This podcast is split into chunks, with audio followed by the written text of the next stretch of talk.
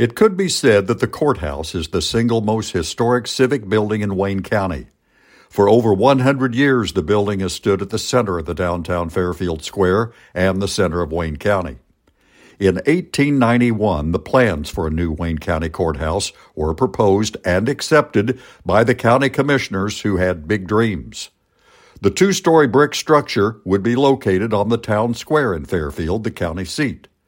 Originally, the structure also housed the county jail and a residence for the sheriff. Still, the structure must have seemed massive at the time. Perhaps the commissioners envisioned Wayne County growing and po- prospering into the 20th century and requiring a stately courthouse that would stand for over 100 years. Prior to 1891, the courthouse was a simple one room log structure. It was removed from the courthouse square and construction began in the spring on the new brick courthouse. Curry's Brick Factory, located in Fairfield between Johnson Street and Curry Street on North First Street, began making the bricks for the project.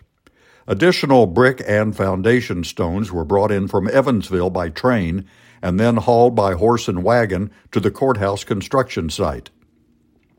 By summer, the brick walls were going up, Samuel Lappin, then a young man, was clerking at the Bonham Building just west of the courthouse square, now the site of Neil Law's law office, and watched the construction.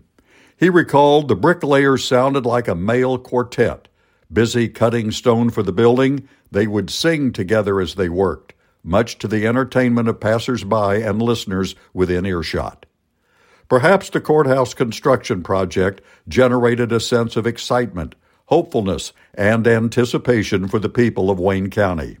Over 3,000 people attended the setting of the cornerstone on the southeast corner of the foundation in the summer of 1891.